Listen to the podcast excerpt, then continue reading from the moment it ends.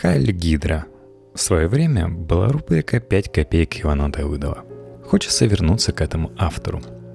Маскарад ценностей, кокошник на Красной площади и советские колосья вокруг двуглавого орла.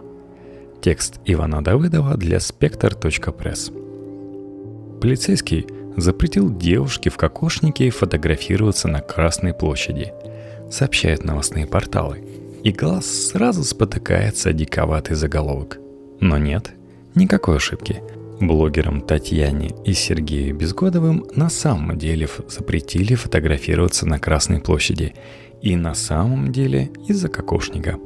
Потому что кокошник, по мнению сотрудника полиции, который пресек несанкционированную акцию, элемент маскарадного костюма.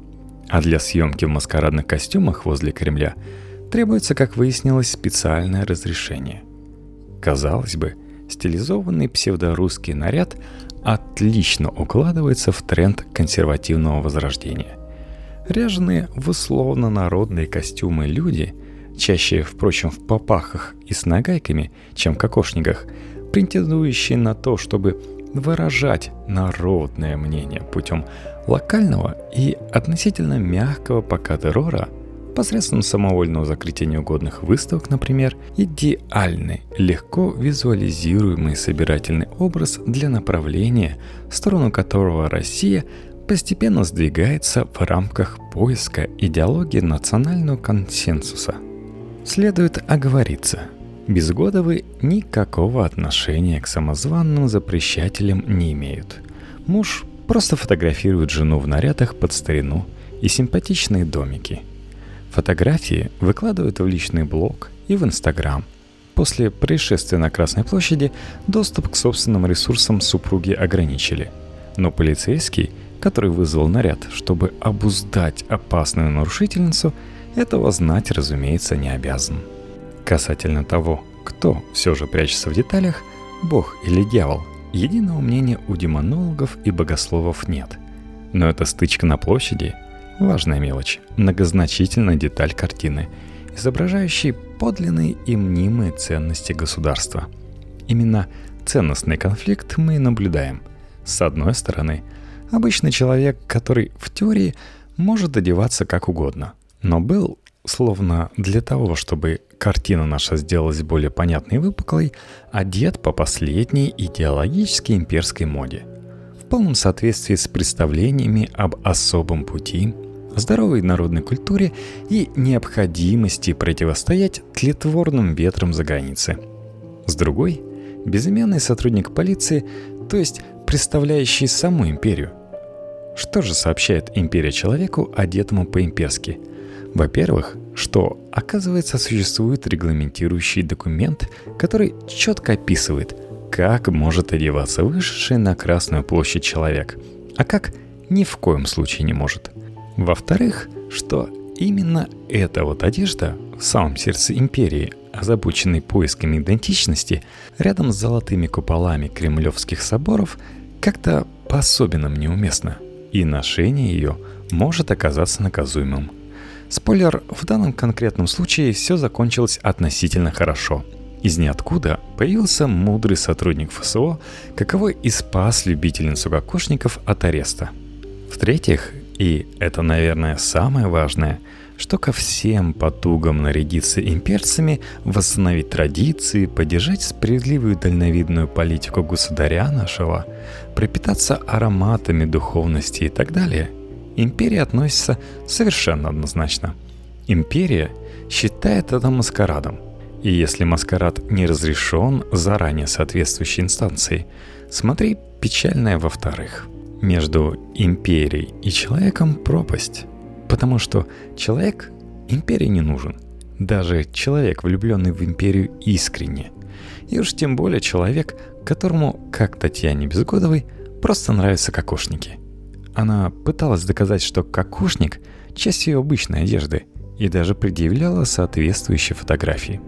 Поддержка возможно только в форме разрешенного маскарада – и как только ряженые делают шаг в сторону, неведомый миру начальник немедленно и не без удовольствия угощает их подзатыльником. история с выставкой Стеджеса в центре братьев Люмьер и бедами карнавального движения офицера России очень хорошо иллюстрируют этот тезис. Регламентированный маскарад добровольной поддержки власти не предполагает наличие участников настоящих убеждений. Убеждения вредны и наказуемы. Единственный добродетель здесь – готовность по команде сменить маску. Превратиться, например, из ярого антиамериканиста в не менее ярого поклонника президента США. Тоже ненадолго, разумеется, до первых реальных шагов нового американского президента. Всегда в выигрыше, то есть как минимум вне критики, те, кто правила карнавальной игры принимает и кривляется максимально нелепо – как Наталья Поклонская, защищающая честь последнего царя от киноклеветников, или байкер-хирург, предлагающий налепить на российский герб колосsia советского и звезду победы. Напялить маску на многострадального двуглавого орла. Кстати, не надо думать, что если вы в число ряженых фанатов власти не входите, власть не сумеет инкорпорировать вас в массу участников веселого карнавала – Последний комментарий замглавы ФСИН Валерия Максименко по поводу истории Ильдара Дадина, которого избивали в колонии, отличное тому подтверждение. Тут есть и издевательская благодарность блогерам и правозащитникам, которые не поддались на провокации, имеющие целью, разумеется, дестабилизировать обстановку в стране. Тем, кто, нарядившись правозащитниками, пляшет по правилам властного маскарада – Однако участником веселого танца оказывается и сам Дадин, у которого тюремный начальник обнаруживает талант к имитации, артистизм и фантазию. Площадная дискуссия говорит нам прямо. Ценность здесь одна. Готовность подчиняться к требованию полицейского. Сначала ты должен любое мое требование выполнить, а потом жалуйся. Закон такой, сказал мне однажды сотрудник полиции в отделении – и я эту мудрость запомнил. Наряды не имеют значения, а убеждения нужно менять как наряды, если попросят. Ну и еще один текст Ивана Давыдова, на этот раз с In Liberty. Защиту внуков палачей. В бумагах поэта Николая Заболоцкого осталась небольшая автобиографическая заметка без начала и конца. Короткий мемуар о пребывании в тюрьме НКВД – Арестованный в марте 1938 года, Заболоцкий от следователей не без изумления узнал, что еще в 1935 году в Ленинграде была создана правотроцкистская организация писателей, связанная с Парижским правотроцкистским центром. Целью организации было воспитание молодых писателей в правотроцкистском духе и публикация враждебных советскому строю произведений. Кстати, те же следователи неопровержимо доказали, что Заболоцкий, созданную в 1935 году организацию, вступил еще в 1931, продемонстрировав власть не только над душами человеческими, но и над временем. Ненужная дискуссия. Но особенно сильно изумило поэта даже не это. На допросах его били и пытали. Он, боровшийся за право считаться лояльным, отбивавший до поры до времени, как ему казалось, успешно атаки на столбцы и поэмы, в сборнике еще в 1929 году усмотрели клевету на коллективизацию. Не мог поверить, что в Советском Союзе в 1938 году в самом центре города Ленина такое возможно. Заболоцкий много думал и пришел к единственному возможному выводу. Здание НКВД захвачена фашистами, которые издеваются над советскими людьми, чтобы дискредитировать советскую же власть. Идею обсудил с сокамерником, не называемым в тексте по имени старым партийцем. Тот согласился, других объяснений они просто не могли придумать. У Николая Заболоцкого и его безымянного сокамерника не было на руках тысячи опубликованных исследований и документов о преступлениях советского режима против собственных граждан. Мы, в отличие от них, не часть режима, не вынуждены выживать внутри его посредством двоемыслия или иных, менее приятных стратегий. Но они сделали, с поправкой на имевшуюся под рукой терминологию, правильный вывод. Они имеют дело с преступниками, с врагами – Мы же до сих пор подаемся на предложение подискутировать о неоднозначности сталинской эпохи. Никакой неоднозначности там нет. Сталинский режим был режимом преступным, и достаточное количество его преступлений против собственного народа зафиксировано документально. Не надо радоваться возможности инициировать общественную дискуссию, как это случилось после публикации Денисом Карагодиным фамилии тех, кто убил его прадеда. Надо бороться за то, чтобы такая дискуссия стала бессмысленной. Это не отменяет право поклонников Сталина защищать своего кумира. Собственно, у них должны быть те же права, что и у поклонников Гитлера или Полпота. Разумеется, уголовного преследования за мысли преступления не может быть, потому что мысли преступления не бывает. И давайте для простоты рассуждения представим, что соответствующие позорные статьи УК сами собой куда-то исчезли. Право каликушествовать в загоне для маргиналов не менее свято, чем любые другие варианты реализации свободы слова. Памятник Сталину на частной территории и на частные деньги, говоря грубо, вполне может быть. На государственные – нет. А министр культуры, сфотографировавшийся рядом с таким памятником, и здесь не важно, кто, где и на какие деньги памятник устанавливал, должен сразу же после публикации фото отправляться к бывшему музею Ленина – торговать с рук лупками Александра Парханова и Николая Старикова, поскольку умеет ведь право и он, сделавшись безработным, сохранить возможность кормить семью.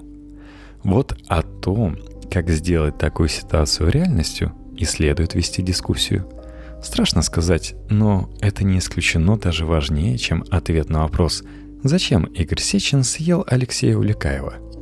Тень коллективной ответственности – Раз примерно в три месяца то один, то другой человек из числа заслуженных представителей либеральной общественности вспоминает про дедушку палача и призывает всех, и потомков палачей, и потомков жертв, обняться и покаяться.